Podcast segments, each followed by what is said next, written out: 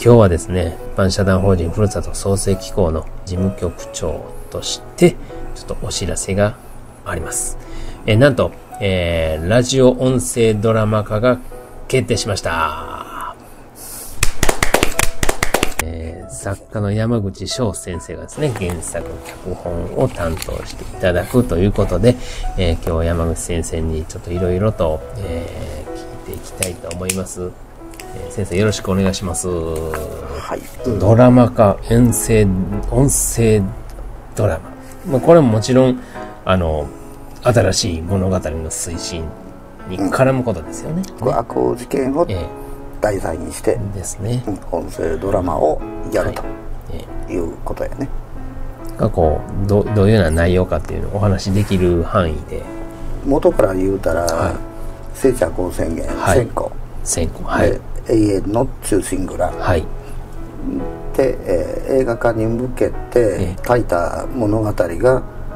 時を超えた男たち。男たちですね。この3冊やね、はい、元になって、はい、映像化、はい、映画化を目指して、はい、いろんな方が協力していただいて、ね。はい、これまでずっと、ね、あ何年もかかったわけやけども、ね。はい。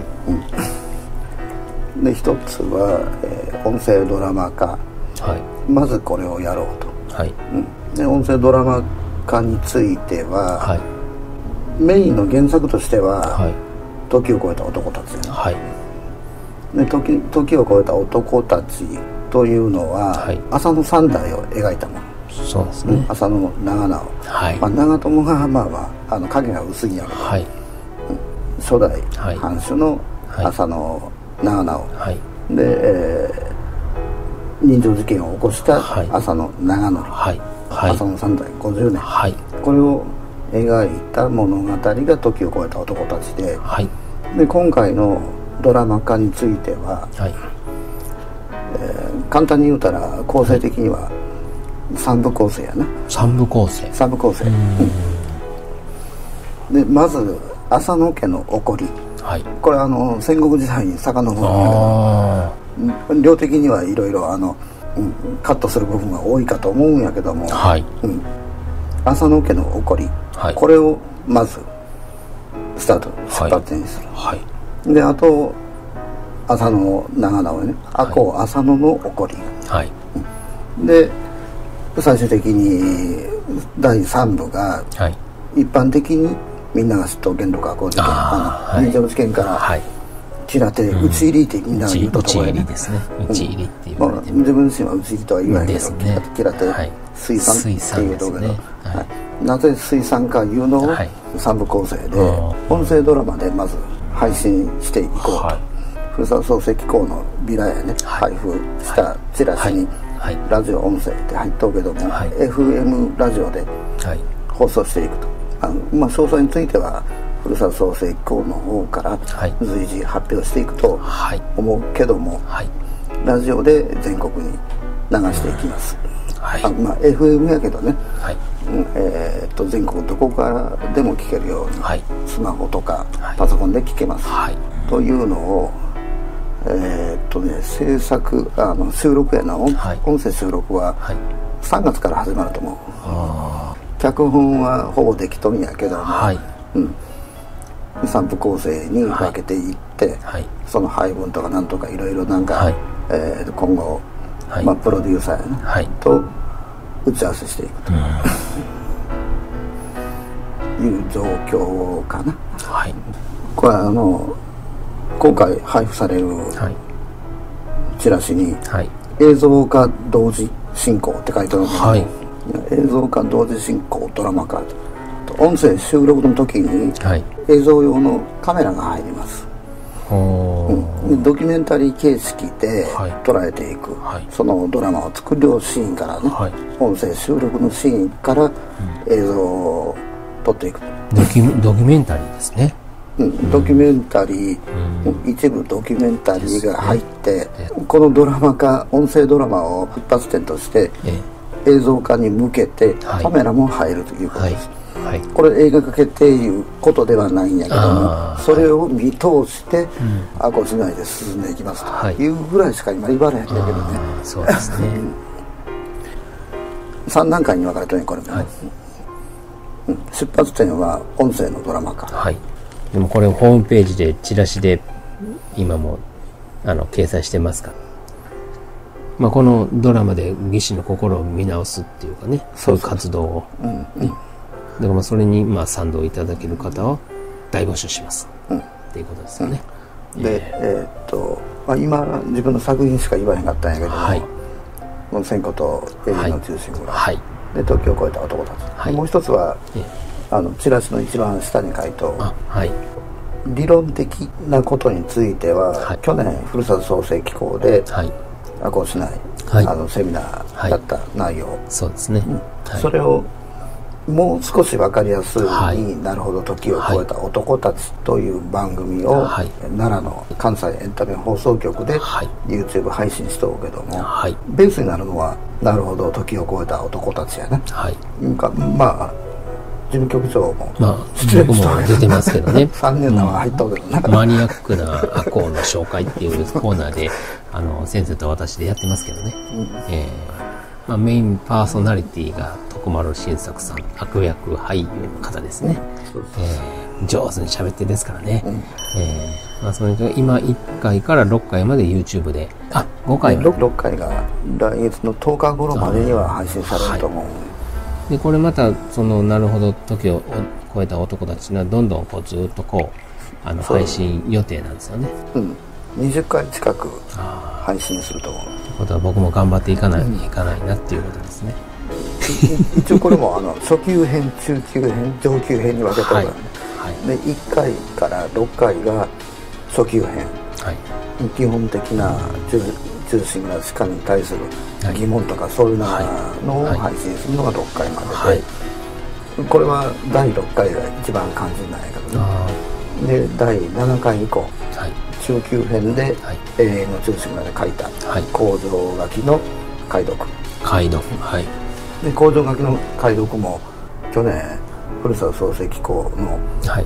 主催の座談会で説明したもの、はい、でそれプラスアルファ、ええ、もう少し詳しく説明していく。ですね、うん、うん、それは7回から、はい、7回から12回かな、はい、で13回以降は上級編、まあ、今後ねそういう方向で、うん。えー、どんどん配信予定っていうことで。そうそうそう。はい、うん、まあなるほど時を超えた男。たち。うん、YouTube 配信の解説がベースになりますと、はい、理論的にはね、はい。まあ、関西エンタメ放送局のチャンネル登録もよろしく。本当に分かりやすくね、あのーうん、やってますからね。なるほど時を超えた男たちで第何回かな、えー、俳優徳丸新作さんの質問に一回詰まったとこがあるんよ、えー、ここ止めてってカットしてって。でそのまま、まあ、あの映像をカットしてないんやけど、はい。あの時な、えー、と1回から6回まで1日で収録した、そうですね、うん、で収録が1日で。で、1回目これ2回目これってテーマ決めてやったんやけども、はい、自分があここカットして止めた時、はい、あれあの文化についての質問やったんで徳丸先生、伝統文化やね通信ぐらいの、はい、それの批判を可能にしとんやいう話をした時に、うん、伝統文化の批判って何ですかってパッと来たわけ。であの時ちょっとここ止めてってカットしてってやっとんやけども、それが第6回の話なんやここカットして。ってあそこはなんか自分があの映像的に慣れてないなと思って。でもそれを言うたらよかったんやな。それを第6回でで言うたらよかったんやな。それはだから慣れてないから「ちょっとごめん」って「止めて」って言って。ね、そうやって聞いたら第6回がまだ楽しみになりますけどね、うん、第6回で、えー、第6回はちょっと長い、それは文化と伝統文化についてずっと話す、はい、第6回でまとめる、はい、どんどんどんどんこれ奥深いですからねそうそうそう、えー、まあ期待していきたいですねこれね、うん、ドラマ化のそのなんていうんですかその台本っていうのはもうほとんど出来上がってるんですね、これ年末年始にずっと作っとったんやただまあほぼできたの思って、まあ、プロデューサーの方と打ち合わせした時に、はい、若干方針が変わったんや。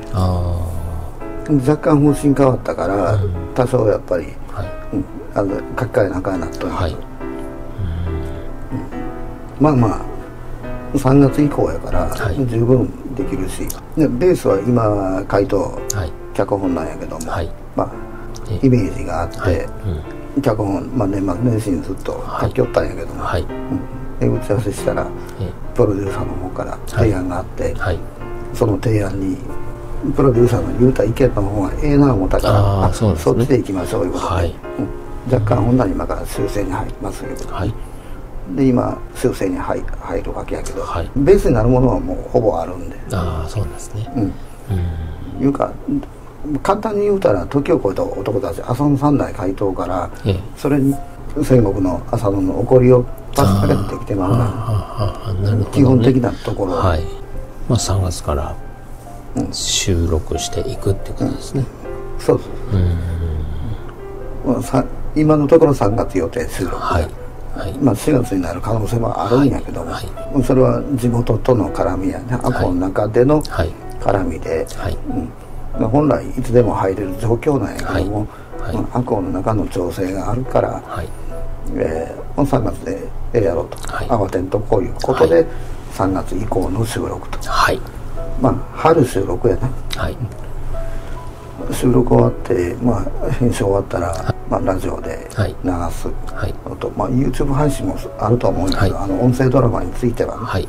今はそういう状況かな、うん、プラスアルファ言えるのはこの音声ドラマは映像化を目指しています、それを見越した上でやるということで、まあ、今後に期待できますねこれね。本当に。うん、ね。